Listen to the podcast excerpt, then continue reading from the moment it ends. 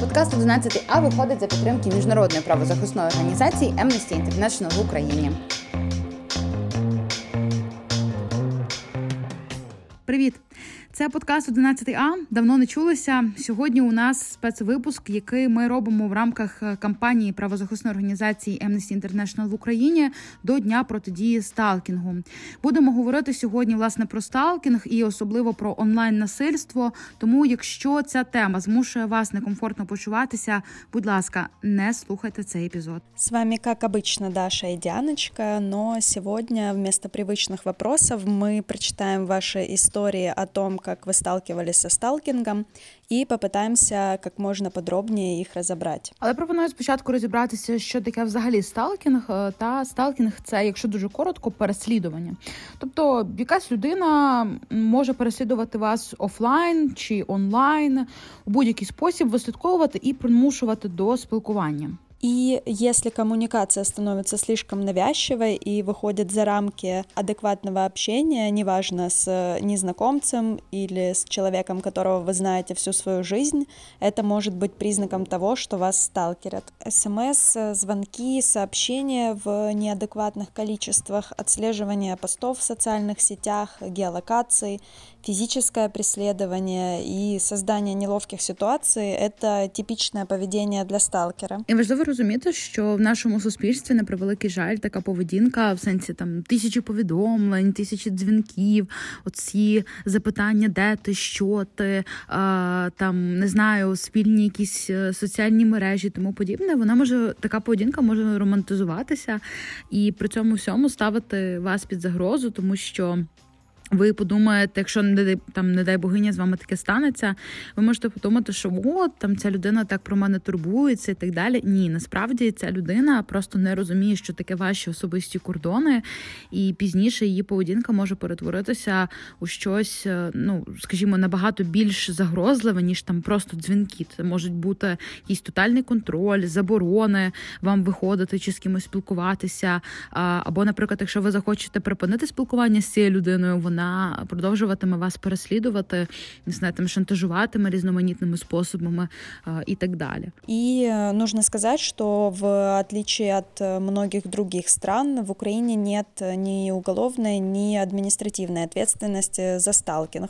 Хотя, например, в Канаде за такое поведение можно получить до 10 лет э, лишения свободы. Из-за этого в нашей стране проблема фактически остается незамеченной, хоть живуть і нікуди не уходять. До речі, шансом на зміну українського законодавства в цьому контексті могла би бути ратифікація Стамбульської конвенції, тобто конвенції Ради Європи по запобіганню насильству щодо жінок і домашньому насильству. Але Україна цю Стамбульську конвенцію вже 11 років не може ратифікувати, тому що різні релігійні групи і Рада церков, зокрема, парилися рогами з приводу слова гендер у конвенції. Тим не менше, зараз на сайті е, президента України є петиція з вимогою ратифікувати Стамбульську конвенцію. Якщо ви маєте змогу і бажання, будь ласка, сходіть і підпишіть. Но, несмотря на то, что в Украине нет специального закона, мы предлагаем вам как минимум четыре способа, как можно противостоять сталкингу. Во-первых, вы можете рассказать своим друзьям или близким, людям, которым вы доверяете, о том, что происходит. Во-вторых, можно написать заявление в полицию о том, что вас преследуют или вам угрожают.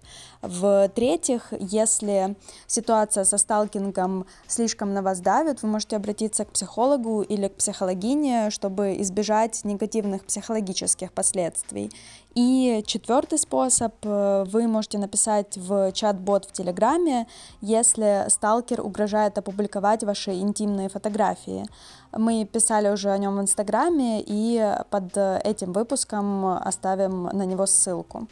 Ну а зараз я власне пропоную перейти до флешмобу Стоп Сталкінг, до якого ви також можете приєднатися, розповісти свою історію, якщо ви постраждали від сталкінгу, чи написати кілька своїх думок на цю тему. Просто поставте хештег Стоп Сталкінг і затегайте нас або Amnesty International в Україні. Якщо ви бажаєте зберегти анонімність, напишіть нам особисті в інстаграм чи на пошту. Її ми лишимо в е, описі цього епізоду. Ну і от кілька направду тривожних історій, які ми отримали в рамках цього флешмобу.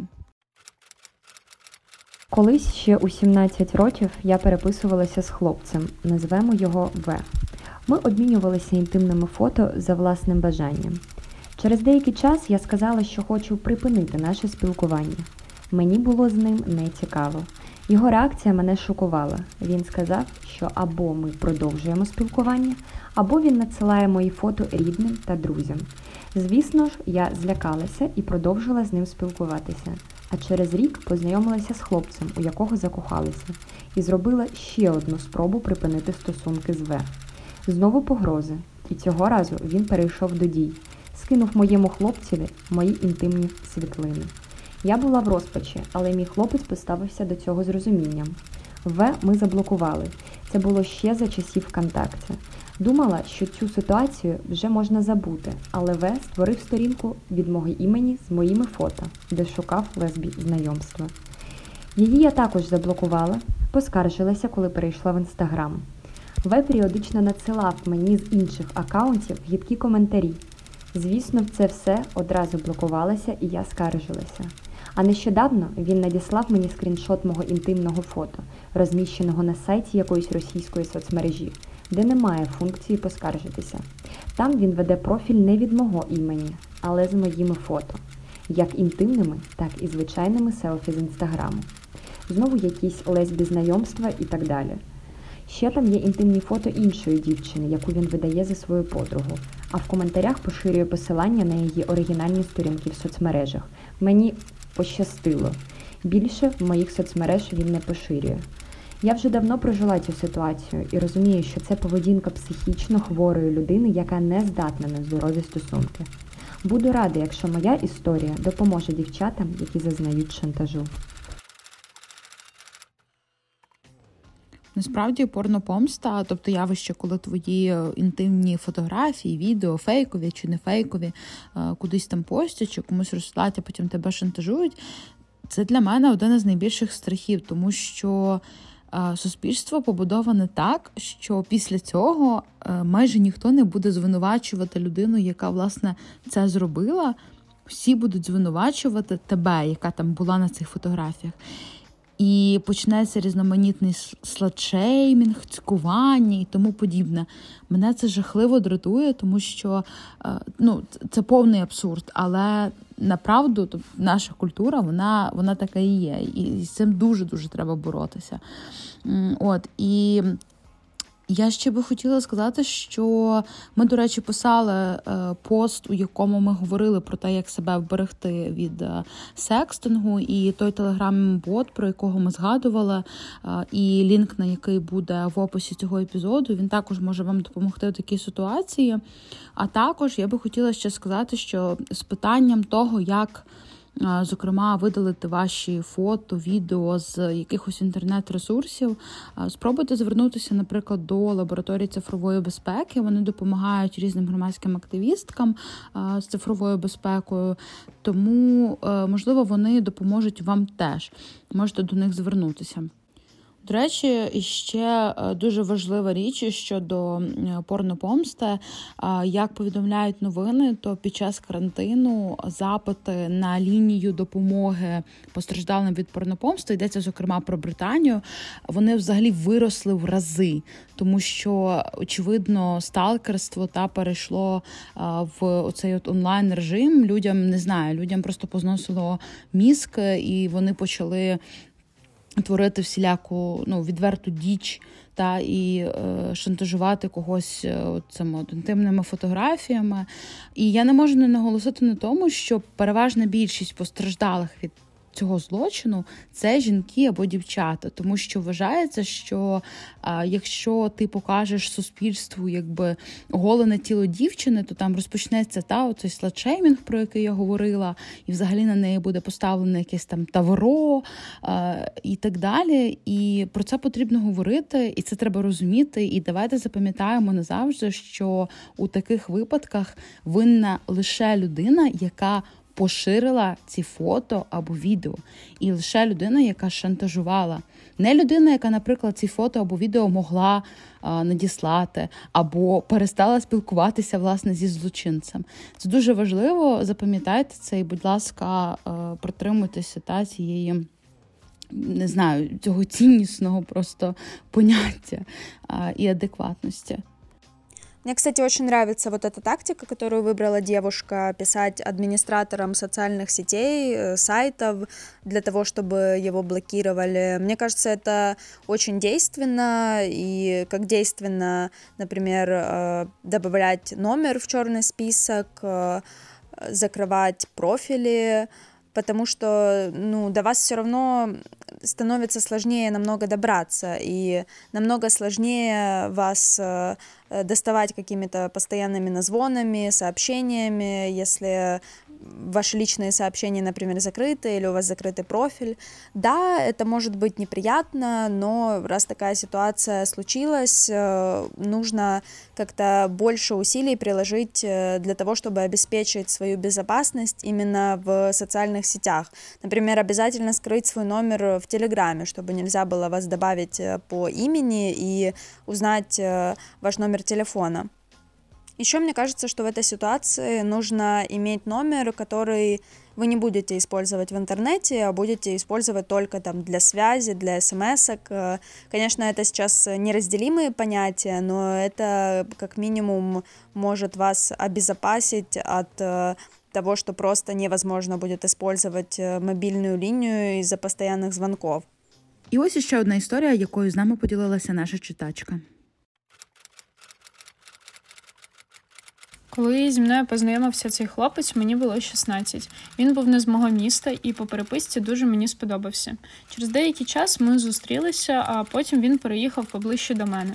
На перший погляд здавалося, о, круто, він класний хлопець, але так було до того, як він не почав показувати свій характер. Я йому довіряла і справді любила, а він видався не тим. При кожній сварці виходило так, що він хороший, а я погана.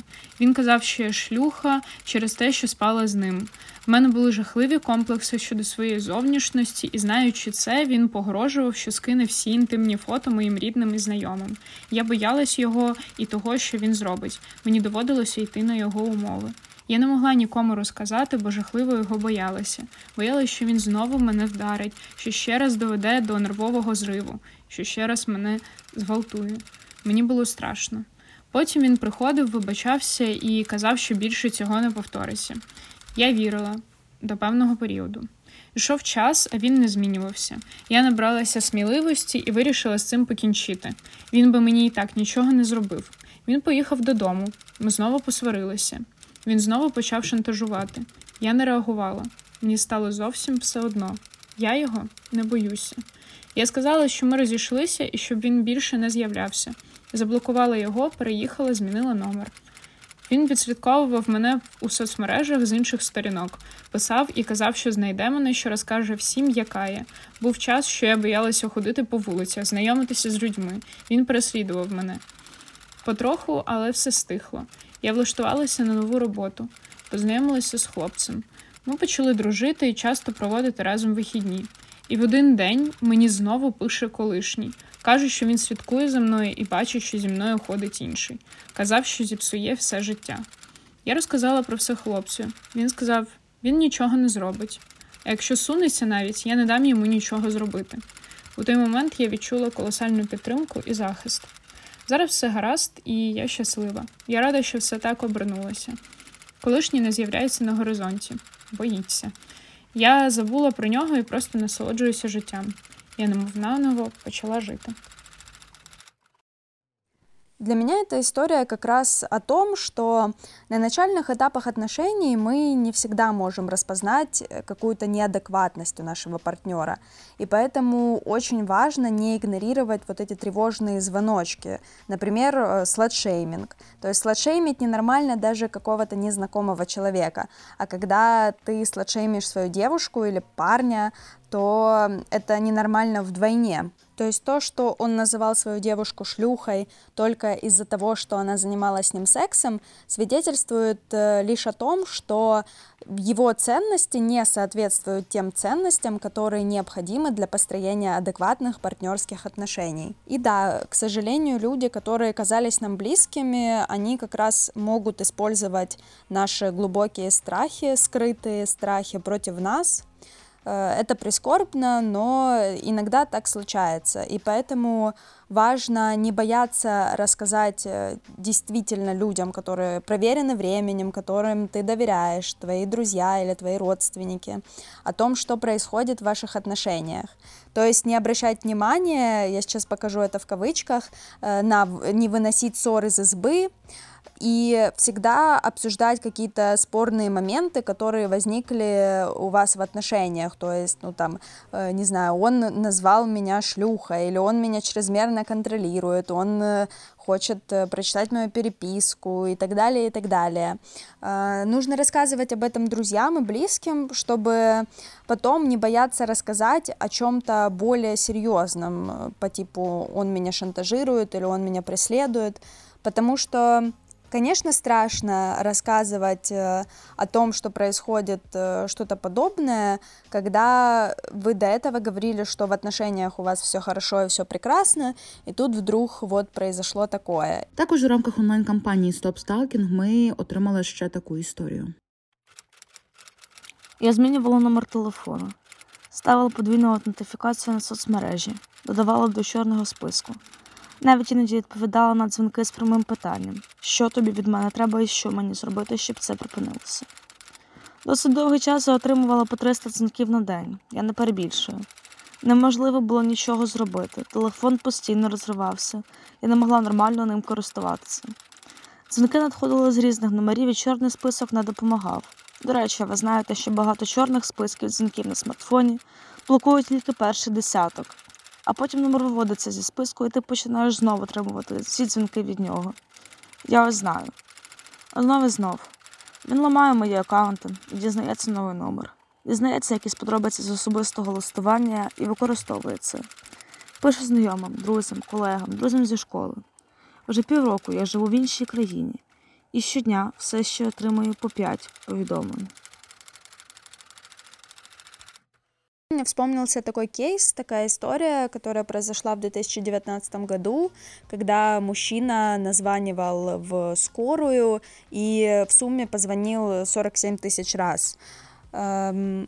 Конечно, это не случай такого классического сталкинга, но тем не менее мужчина понес наказание, это квалифицировали как э, какую-то статью, и его принудительно поместили в психиатрическую лечебницу. Поэтому, э, если происходят э, вот эти постоянные звонки, постоянные сообщения, нужно не бояться писать заявление в полицию, и, возможно, даже несмотря на то, что нет какой-то специальной статьи, специального законодательства, возможно, они смогут как-то квалифицировать это и привлечь человека к ответственности.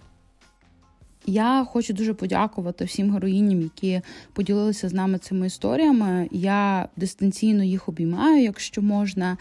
І хочу закликати вас е, брати участь у флешмобі правозахисної організації Amnesty International в Україні. Е, запостіть власну історію сталкінгу, якщо ви готові нею поділитися, або ж розкажіть про цей наш випуск, або ж поширте будь-яку інформацію, яка може допомогти тим.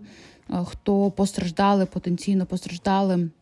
Від сталкінгу запостіть щось у соціальних мережах під хештегом «Стоп е, одним та одним словом, без пробілів. Е, і можете затегати також наш подкаст або Amnesty International в Україні. Всі ці лінки будуть в описі цього епізоду. Давайте говорити про це частіше, бо це важливо і це приносить велику шкоду суспільству, і з цим потрібно боротися. Подписывайтесь на нас на стриминговых сервисах. Недавно мы появились на Google подкастах.